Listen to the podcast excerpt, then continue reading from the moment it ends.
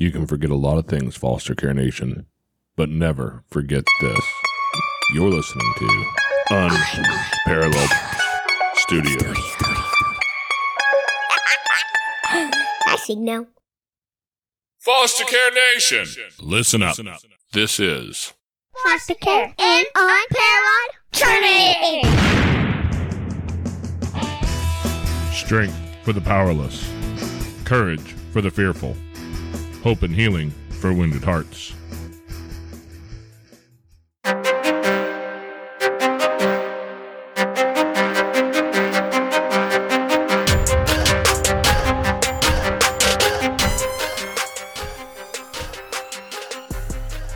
Hello and welcome back to Foster Care, an unparalleled journey with Jason Palmer.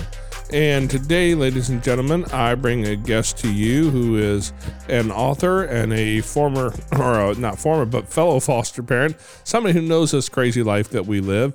And we're here to listen to a story from Nikki Hertzler today. How you doing today, Nikki? Hello. Thank you for having me. I'm doing great. Thank you. Hey, we're glad to have you on here. Anytime somebody's willing to come on and tell a story, we are super appreciative because it is hard to do if there's nobody else to tell stories because I've only got so many stories I'm allowed to tell. we do have to be careful with our confidentiality in, the, in those stories. Yes. Oh yeah, people have heard lots of stories about kids with different names, and and I can tell you all the stories you've heard from Carl. Uh, if, if you've anybody who's heard like Carl's story or anything, Carl was a baby who really affected us a lot, and I promise you, his name is not Carl. That's his name in our house, but no nobody else knows his real name besides my wife and I, and maybe a couple of my kids might remember his his birth name, but that's about it. So yeah, we, we have to be really careful about confidentiality stuff, and and so yeah, we're uh, we're always looking for people. So if anybody does have a story, would like to talk about foster care that or adoption or their journey, or you know some um, professionals who help kids in this journey. If you're looking for a place to tell some of your stories or, or, or discuss some of these things, we'd be great to, or we'd be super appreciative if you you know reach out and let us know you have something to say. Um, and it's at the end of the, the episode every time, but it's the email address is jason at fostercarenation.com if somebody does have something you'd like to say. Or we have, I don't ever advertise it, and I haven't for a long time, so nobody's used it, but we also have a phone number. And it is 413 Foster 3. It's a Google Voice number. I will not always have that turned on, so you can call and just leave a message on that. And and um, if you know something you need me to call you back on, I can call you back, or we can just leave me a message and we'll discuss it further. So that whole little advertisement piece out of the way right there. How you doing Nikki? I, I'm curious. You know, we we talked a little bit before this, but we really didn't dive into this. How did you get into foster care? What what led you in that path? We, my husband and I have have three biological children, and they're older now. They're all adults. But when my youngest son was about to graduate high school, we had another year before he graduated. And my husband, I think, was just kind of lamenting that fact. And just all of a sudden, out of the blue, he said, let's not be empty nesters. Let's foster. And that was a surprise because we had never even really talked about that. It just was, we had had a friend who um, had adopted just recently from Uganda. And we knew another family at church that had was fostering, but really that was just very much surprising to me. And I said, well, I had grown up thinking maybe I would foster or adopt, but then when we got married, we had our own, and that just went by the wayside. But I was I was ready to do it too. Yes, and then I'm an elementary school teacher, and as a teacher, you look at your students, and there's just those certain ones that you just know need extra love and attention, and you know if you could take them home, that you have high hopes that you could change their lives and so I thought, well, if I, if we're foster parents, and maybe one day one of my students might end up in my home. Oh my. So yep, not empty nesters. We keep our house full. I'm glad I'm not the only one with that story. Yeah. as far as that, yeah.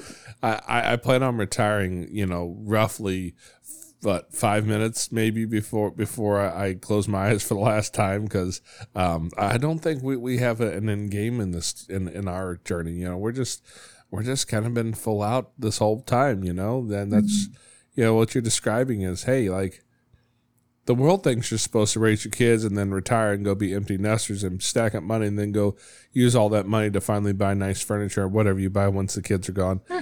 Because I know we we can't buy nice furniture in our house. Right, right. yeah, especially with boys because they're like wild animals. I, I know what they base a Tasmanian devil off of. You know, it was there was an Yes, our uh, our couch. We we learned that leather or pleather is best. Don't have those fabric couches because we have to mop up all the baby spit up and yes, etc. Uh huh. Yeah. So so yeah. That's but that's what most people's idea is is that we're gonna get get to a certain point where you kick the kids out. And we're gonna go live that wonderful life, and baby girl's uh, foster journey is scheduled to end soon, um, within a month or so, and is the is the hearing for that. And um, if that's the case, um, I think the math says I will be almost sixty four when she graduates high school. Mm, yes. So I'm gonna be the dawdling old man who they're like, no, sir, the grandparents sit over here. Oh, that that's not too bad. Yes, you're pretty young still. I, That's awesome that you you you're not you're not going to just quit. You're just going to keep going. Love it. yeah, at some point we're gonna have to stop like keeping kids because I don't know how many years God's going to give me on this earth, but it's going to run out at some point. That's one guarantee that I know is that at some point, at some point, I will be done physically because I won't be breathing any longer and I mm-hmm. can't take care of kids at that point. Right. Our our last one, um, the word adoption was certainly out there, and um, we had to consider. We had had her since she was five weeks old, and then we had her for fifteen months, and she she was ours. She was our baby. We just loved on her. She called us mom and dad. Well, she was starting to get yes, dada comes first, of course. And course. then to take her to fly her to Long Beach, or sorry, to somewhere else to be um, to be adopted by a family member. But we we were doing the math in our head, and we would have been in our seventies when she graduated high school, and that's that was is that fair for her? Seventies, but you know what? She would have had a great home. We would have been good for her as long as we had a life inside of us. Yes. Yeah, we all think we know what the plans are, and and so many times we've had those experiences. Well, Carl, who I mentioned before, we thought Carl was going to be a life a lifer with us, and that that process changed along the way. And and I'll be honest, Carl's in a good place. He went to stay with his great aunt. She was a good woman. Um, I, I don't have anything against her. I just she was on a, a fixed income when when Carl was born, and um, had had some storms rip through St. Louis and pulled part of her house off. And then Oh. when she gave the insur- or the the construction company some money to fix it, they took her money gladly, and then they Oh. left town without fixing it. And so that she had to get some things fixed up before they would allow her to have have a baby in her house. So it wasn't her fault at all. She wasn't. It wasn't like she didn't want to be involved, you know. But she couldn't, and and it took a little while for everything to get taken care of. And but once it did, that's where he went. And I think Carl. Let's see, I'm looking at the date here. He'd probably be about. He's probably ten or eleven years old now. Hmm. You know, and the things that we've been through over the last 10 or 11 years, like I, look at it and think, okay, may, maybe that was the way it was supposed to go. I don't know. But, you know, I, I, I look at, at that, that one verse that, that always comes back to me in those moments that says God works all things together for the good of those that love him, right? All things. You know, that's an awful small word, but an awful big meaning. And so I just have to trust and believe that that's the way it was supposed to be. It's supposed to go that way. And and I ran across his his great aunt who was raising him a, a couple years after he went to her house. And I saw her one day in town, and and everything was going wonderful at that point. And I I, st- I don't have any connection with her um, anywhere, but but you know everything sounded like it was going great for him, and maybe that's the place he's supposed to be. And you were obedient for the time that he needed you to, to be there for him. Yes. We need to just step up and, and be obedient and do what we can. Absolutely, and and to be honest with you, at that time frame, I think I think my oldest son CJ, I think he was thirteen or fourteen years old, and to have a thirteen or fourteen year old boy come home from school and go, "Where's the baby? I want to hold him," is like it had that kind of profound effect. It was like it changed it changed my my other kids as well, having him around for sure. Yes, they they are less focused on themselves, I would hope, and more focused on on the kids around them, what the other kids need. Well, they were for a moment, but the teenage years did definitely take over. I, I, know that that's that's definitely a thing in, in our world. So, um, but they they've gotten, you know, that that particular son is twenty what is he? I think he's about to turn 25 this year and just uh, the end of next month. So yeah, we we've been through all the things with him and and he's grown up and it's it's terrifying sometimes to think that I remember hitting 25 and thinking I'm a quarter of a century old and I felt so old and now my son is a quarter of a century old. oh. So So you know, I know we talked a little bit before this. You and and I think I, I mentioned when I was introducing you that you're an author. You have a book out there that's going to be coming available here in the very near future. Let's see that when this when this one airs, um, when you guys are listening to this, it should be pretty close to the beginning of May. And so on May 2nd, you have a book uh, that's coming out called Experiences from Real People Help from a Real God, right? Help I'm a foster parent. Yep. Experiences from real people, hope from a real God. And this is um this is a book that I hope encourages foster parents to keep on fostering because there's so much like we know that 50% of foster parents um, quit after the first year because it's so hard. And if we have support, then we can keep on fostering for longer. And so a lot of that support comes from our friends and family. And if they are helping us out, a lot of that support could come from from your church and and there's there's some stories there. Um, in this book, I, I would want to help encourage people by knowing that you're you're not alone in the experiences you've been having. Foster care, each each situation is is so so different and yet so much the same. Like the, the predictability is that it's not predictable. And so there, this book has 34 chapters and each chapter addresses a, a different situation that we face in foster care and sometimes in adoption. And it's um, written, each chapter is written by a person in that situation who's been through there, who's survived that situation, trying to give you hope. Like you can get through it. It, it, it will pass. This too will pass. And if it's not passing, you can still keep keep trudging through. Um, there there's hope and there's help. And it, it is a prayer devotional, so there's scripture and and a prayer that goes with each chapter. But it's been exciting seeing how it it just all came together. From there's 15 other authors who wrote chapters, and just finding those other authors throughout the country was remarkable. Like the, a friend of a friend, or um, the a friend's daughter's friend, just very remotely.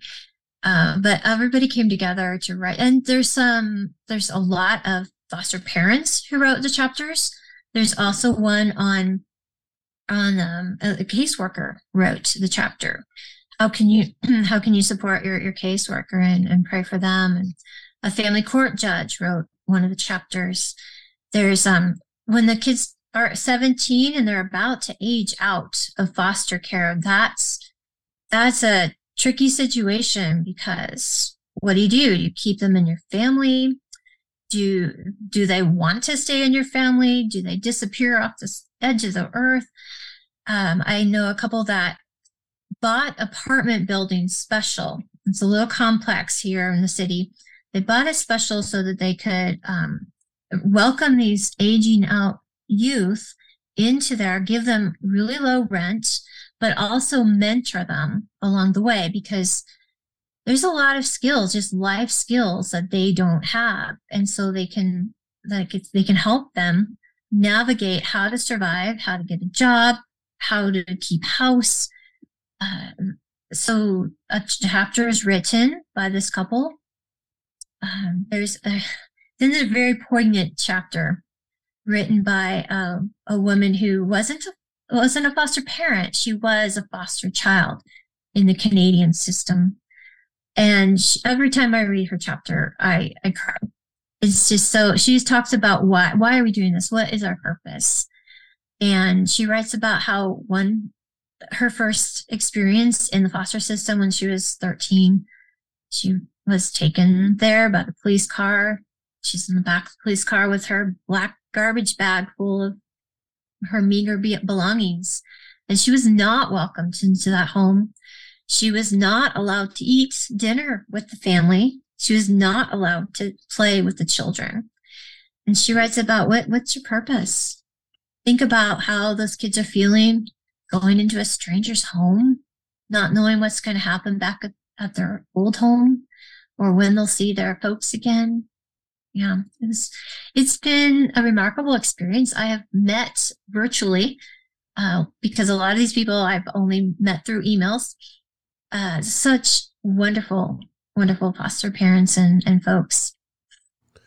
You know, I don't know if that's going to be be a new thing or if it just so happens that, that I've been uh, brought into something similar myself. But I actually just sent a chapter off to uh, to a, a, a gal who's putting together a book. I think it's going to be called The Last Hug. But um, they had put a, a book together um, a year and a half or so ago, and it was written by mothers who had lost a child. It was about the grief of child loss. And she, the biggest piece of feedback she got was, I wish there was something for men like this.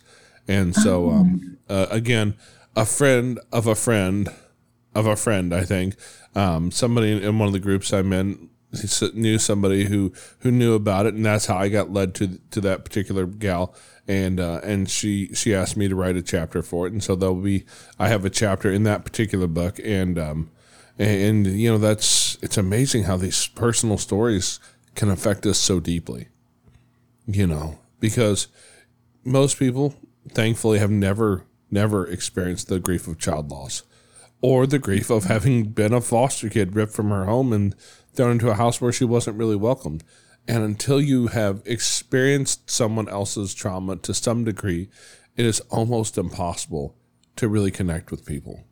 You know, what you see is you see people who get online and we get in these Facebook groups and we talk about how Trump or Biden or Obama or Bush or whatever political stripe you love is is going to save the world and the other one's going to ruin it. And we we have this, you know, with this, here's my age because I think this is old like internet forum language, but you have these flame wars that start online about how everybody else is the devil and the person that you support is is going to save us all, and you need to just realize that and accept that fact that they're they're the, they have the right answer and you're wrong, and um, man, the truth is, is if we sit down and discuss real life and tell real stories, and we do it in a way where we can show one another understanding and love then we can come together and work together to make the world better because I don't know what your political beliefs are.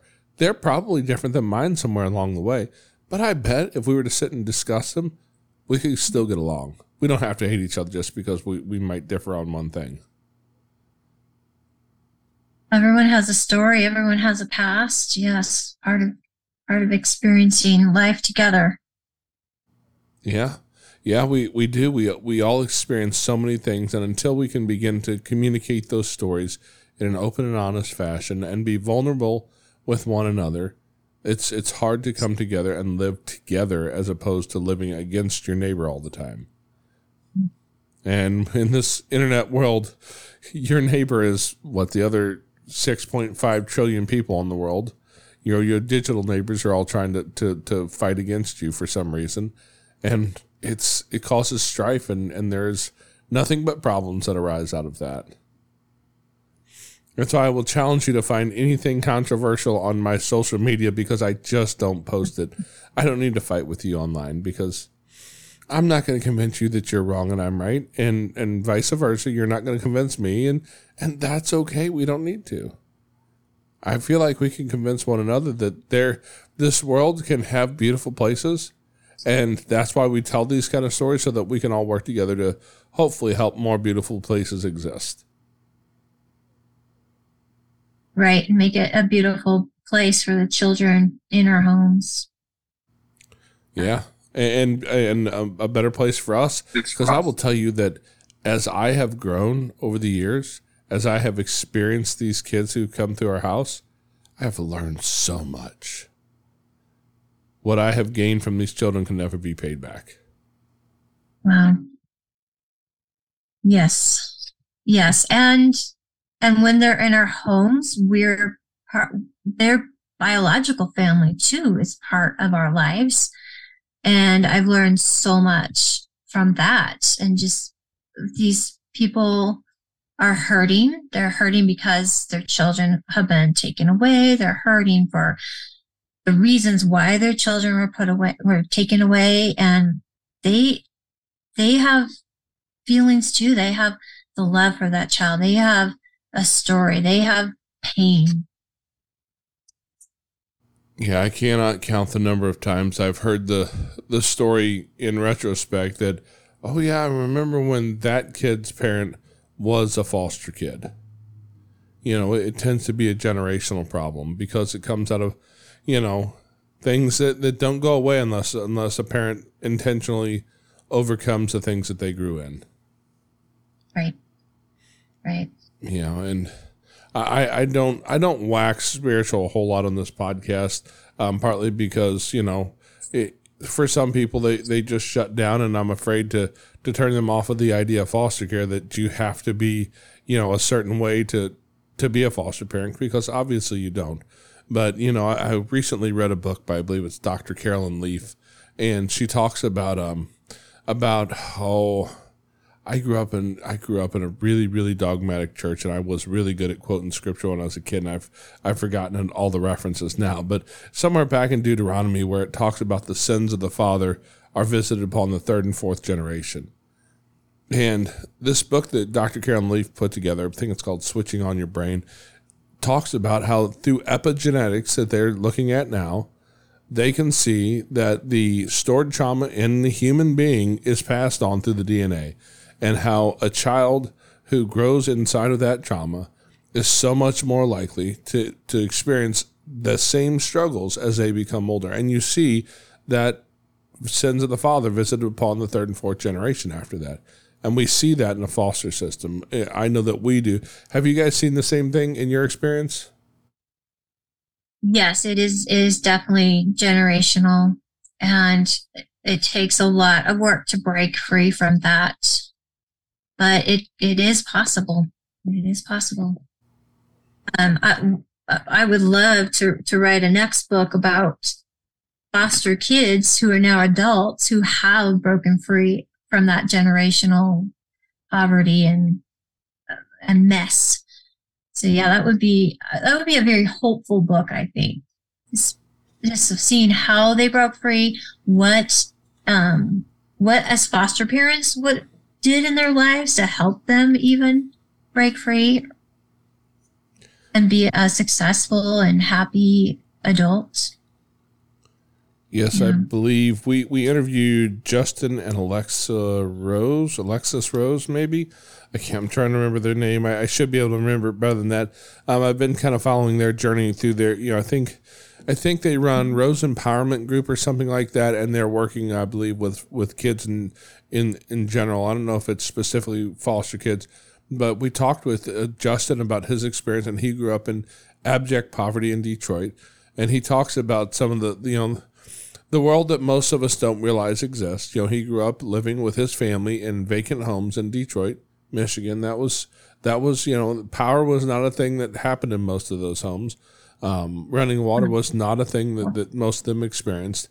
And so he talked about living through that, and and his wife as well grew up in a home that was very abusive, physically, mentally, um, sexually abusive, and and they have come out of that. Two two young foster kids who met at a I think it was a church retreat or something, and ended up married. And um, today they're working to end those problems, and they they've had their you know their first actually the last time I interviewed them, um, Alexis couldn't be on because, um, unbeknownst to anybody else, she was very pregnant at the time, and they're getting ready to have their first child, and so they've had had their first child, and, and um, you know, and they're raising a family, both of them breaking that generational curse, deciding that they're going to be the thing that they wanted to create so that they didn't have to uh, carry that curse on. So it's amazing when you see somebody who, who not only overcome, you know, just overcomes the problems, but then decides to become a source of the solution for the next generation.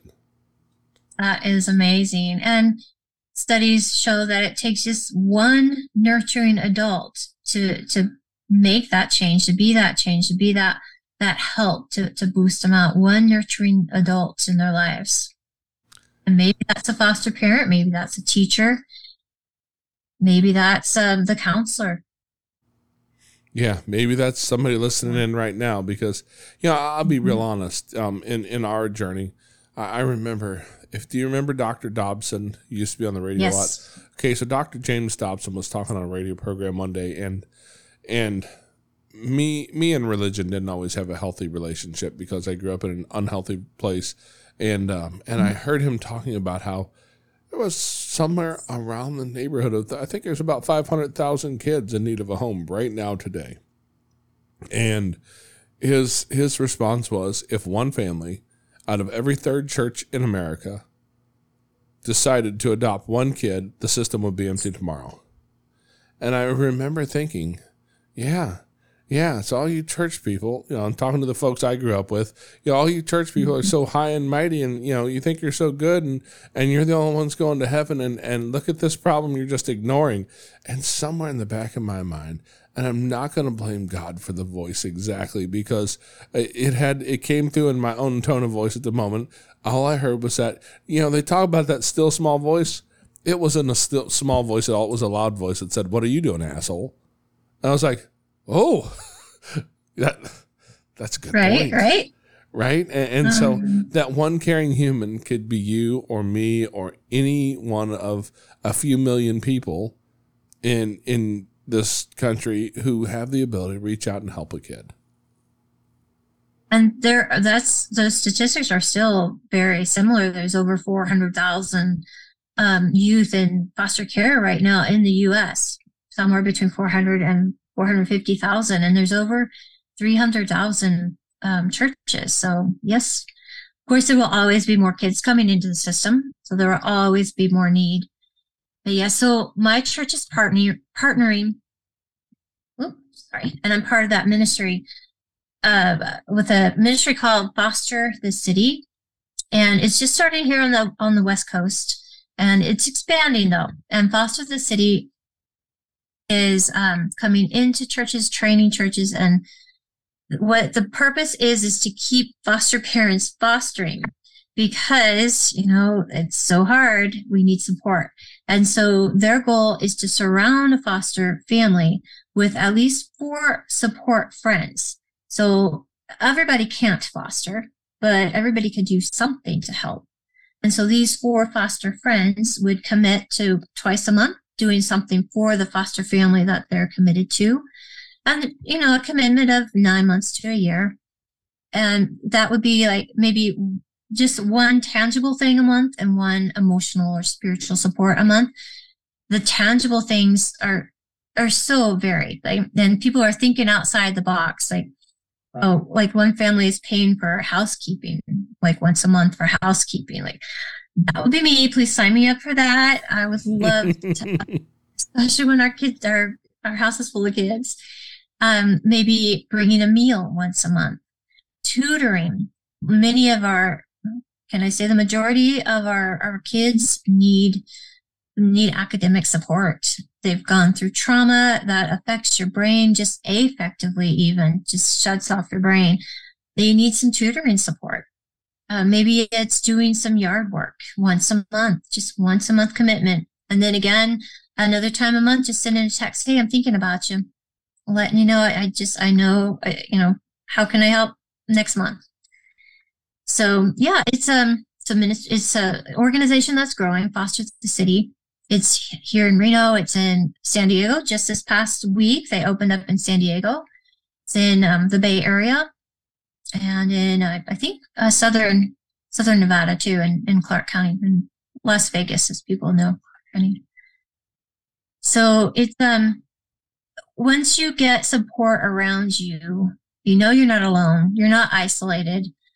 You you know who you can call for help. Like I can't pick up the the child uh, today from school. I'm I'm in the emergency room with the other one. Can you please go pick him up? Just knowing that that someone's there having your back is a big help and can help us continue with more fostering. Remember during COVID, oh, we um during right before COVID, we were getting called by CPS. Yeah, I have two girls here at the um maybe uh, maybe you call it a group home for a generic ter- term. You want to come visit and see if you you want to take these sisters home, which is kind of unusual having that time to actually get to know them. But I, I was on spring break as a teacher, and so I went over and we played some games. And said, well, yeah, we'll, we'll, we'll accept them into our home. So these two sisters came. They were about uh, seven and five. And we already had a, a baby we were fostering. She was about 10 months old. And so that was spring break. And during spring break, the world started shutting down. COVID happened. We started having to work online, teach online. My husband was home in another room working online. These two girls, well, one of them, one wasn't in school yet. She, the seven year old, had to be online with her teacher. And I've got a baby to juggle too. And oh, you feel really isolated that way. Um, the parks were closed. Everything fun was closed. You were home. We walked the neighborhood a lot we have wild horses out behind us, so we got to walk to see the wild horses and we taught them how to ride a bike. Um, we thought we taught the older one how to ride a bike. We did find out that the first month of learning how to ride a bike, you probably don't want to go down a very steep hill with the child because there are cars to run into. So, parked vehicle and she was so sweet. She was like, when when I rang the, the lady's doorbell to give her my insurance information, she said, "I'll give you my Easter money." Like, oh, that just broke my heart. What a sweetheart. Um, but my point being, you that it it it took help. It took support. We had friends bringing meals had a friend say, Hey, what do you need from the grocery? I'm about to go there and I'll just bring it by. And, you know, getting out to the grocery was such a, a such a chore then with three little ones and um, having to mask up and limited time to go in the grocery.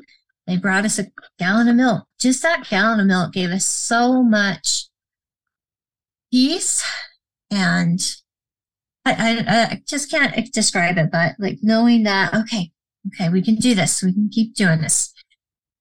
Yeah. Yes, it, it takes some good support. I love that idea because, man, you're not wrong. Because even the things that caseworkers know you have in front of you that you're going to have to deal with, sometimes that's a lot. But then they hand you this kid who shows up at your house who's maybe three years old and they don't know much yet. They just met this kid, you know, maybe maybe 24 hours ago. They might not know anything at all. And you don't realize that you have a kid with all these neurodiverse issues. You know, maybe autism is in there. Maybe, you know, I, I like to joke and say that DSM 6 comes out and there's going to be a picture of, of my sweet little boy in there. It's going to, you know, it's going to be ADHD AF because that's going to be the ADHD is Frankie model right there because this kid has a premium version some days and he is a joy 80% of the time an absolute joy. I have seen this kid wake up, literally wake up laughing. I don't wake up laughing ever. I don't think that's ever happened once in my life. But but there's 20% other times that it's not nearly the joy side. And it's a challenge and, and you got to walk through these things. Or kids who come to you with reactive attachment or whatever it is, you're going to have other things to deal with. And that's a big tax on your time and your energy and your emotional energy and and having people around you to support you is is a wonderful thing and i will say that that's one place where i think we lack in our area we have very very limited support here you know and it's mm-hmm. it's it's not because we tried to reach out and nobody will Because quite frankly, we you know we're like your standard people. Oh, we're fine, fine. It's it's the Mhm. the F and G lies. You know, how is everything going? Fine and good, fine and good. That's how. Yeah, we're fine. We're good. Um, well, truthfully speaking, we're struggling our pants off over here, just trying to survive to the end of the day, and we don't reach out for a lot of help. And there's not always a lot of help. Just one day this last week. Um, I forget what all was going on. We had several things going on, but if all of our mechanics happen properly, we get to this appointment, this appointment, this, we get it all laid out. And then my wife woke up on one day this last week feeling really bad, and she commenced to being sick to her stomach and basically being sick to her stomach and vomiting every five minutes for about 36 hours. So yeah, we missed some stuff. Because that that we, we my son had a football practice. My my nine year old, he was really upset that he couldn't go to football practice, but we had no one to get him there. There's just no way. Look, we've got this many people. We have two people and two cars, and we can do what we can do.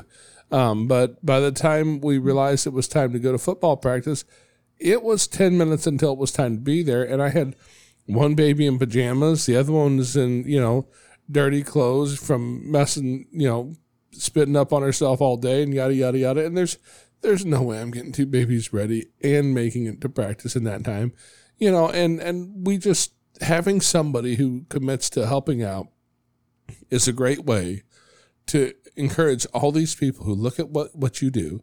You know, as a foster mm-hmm. parent, I know you've heard this. Oh, there's a special place in heaven for you. I can't. You guys do so much for these kids. You're so amazing and so wonderful. And they usually end with a line something like, "I could never do that." Well, maybe not. But what could you do? You know, because if you are a believer, if you believe that God wrote that Bible and aimed it at you, that that verse in, in James 127, you know, true true religion is to visit the orphans and widows in their in their troubles.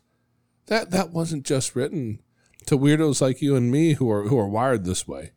It was written to everybody. So how how do you help in those ways? Oh yeah, here's a great opportunity you find somebody who who does you know who is working in this system who is helping the orphans and the widows and you support them and you bring you know become part of their life and that's the support you can give on a daily basis to people mm-hmm. around you and become part of that struggle and you don't have to show up at my house and clean it every day my god if you knew how worthless of an endeavor that was you know if i could clean the place spick and span from top to bottom by the time I got to the bottom, the top is trashed again. I know you know that feeling, right? Right. Yeah. Uh, But just having some support of, with all the the difficulties, especially because so many of the kids we bring in are neurodiverse, and as a teacher, I assume you probably have experienced a good amount of that. it has been increasing through the years. Yes. Yes. Just want to hug on them and, yeah, take away their pain. and, and I'm I- I'm curious. uh, You know, I don't know if I don't know if the instances of of neurodiversity are increasing that much, or if we're just seeing it and labeling it and acknowledging it and trying to do something about it because we have better knowledge now. I don't know which one Right, of those is the um, case, but Yeah, I'd be curious. I yeah. Our first placement was um two little sisters, one 15 month old and then an eight year old. And um, you know, okay, we're we're in this, my husband and I, we're together, we're doing this. And then that first week, I got sick. I never get sick. I'm a teacher. I've built up immunities, but I got sick. The baby got sick. She's clingy. She won't even let me put her in the high chair. She just wants to be held. And we're just miserable together. And um, you know, somebody had asked, Can I start a meal train for you? Oh, no, no, we're fine. Well, she did anyways. And that was so wonderful. And then I'm just feeling so bad. And my husband's dealing with with the older one and like had to call a friend, like, could you please pick us up this over the counter medicine? And and they did and came over and played with the baby and just let me rest a minute. And yeah, it's a lot. A lot of of support. I find it amazing how you know when you help somebody, it, it you know, when I can help a friend out, it's a good feeling for me, right? I know that I've supported you know I've supported my friend. It makes me feel good by by helping them, and how quick we are to refuse anybody around us that same good feeling of supporting us. Yes. I, I don't know why why Let we, people we feel good. yeah we, we we are so often terrified of the judgment that will come at us for not being perfect because my life does not look like your Instagram reel. That's the problem that we we've gotten so into into comparing ourselves to the social media highlights of the rest of the world. And let me tell you, my life is never going to even come close to, you know, like like most people's normal lives. We deal with so many other things, let alone your curated, filtered, you know, social media. Yes. Yeah, you're going to post things online that are going to look awesome and beautiful. And you went to Disney World, and I'm like, I clean puke all day. All right. You know, I had sick kids, and that's all I did was clean puke. And, you know, tomorrow, I, I'm, I'll be honest with you. This morning, I got the littlest one up. Um, she, she still doesn't eat very well uh, by mouth. And so she has a feeding tube. And so she gets an overnight low level feed all night long. And so when you put food into the stomach all night long, the body processes that. And so in the morning, you get the, the after effects to take care of.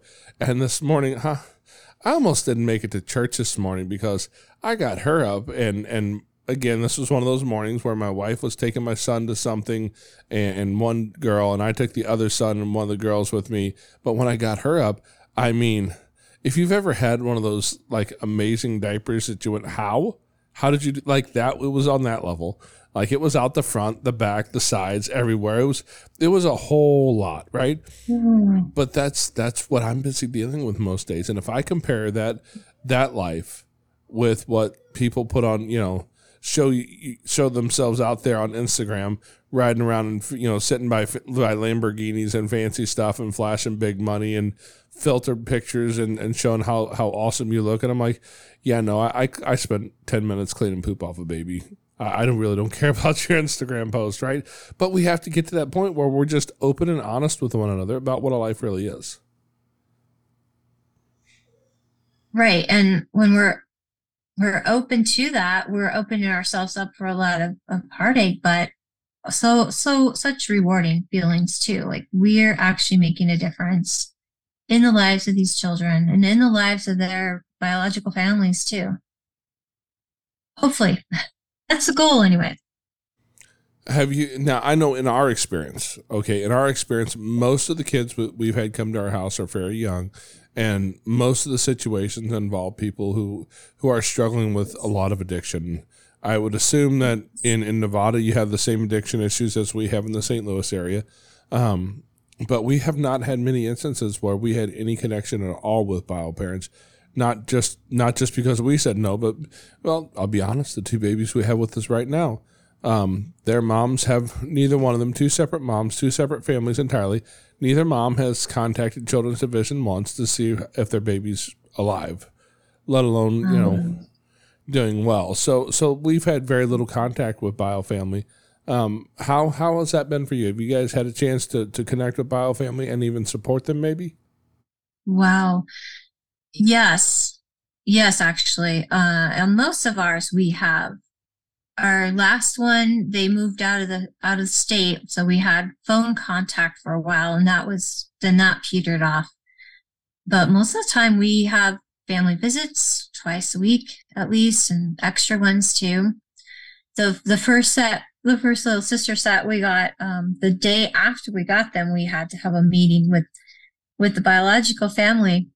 And so this little tiny room in walks, so we're in there, me and the two little girls, our caseworker, the former caseworker, then um, the mom, the dad, the grandma, the older aunt who take takes care of him a bit, the younger aunt who lives with the mom and dad, the um, the the dad's half half not well their half brother the dad's son by another mar- the, another relationship was there.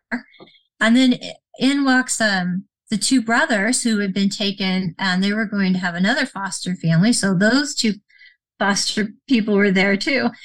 And then in walks on her little cane great grandma everyone's in this first meeting about what's going to happen to these two little girls so it was then that it struck me that we're just not fostering the children.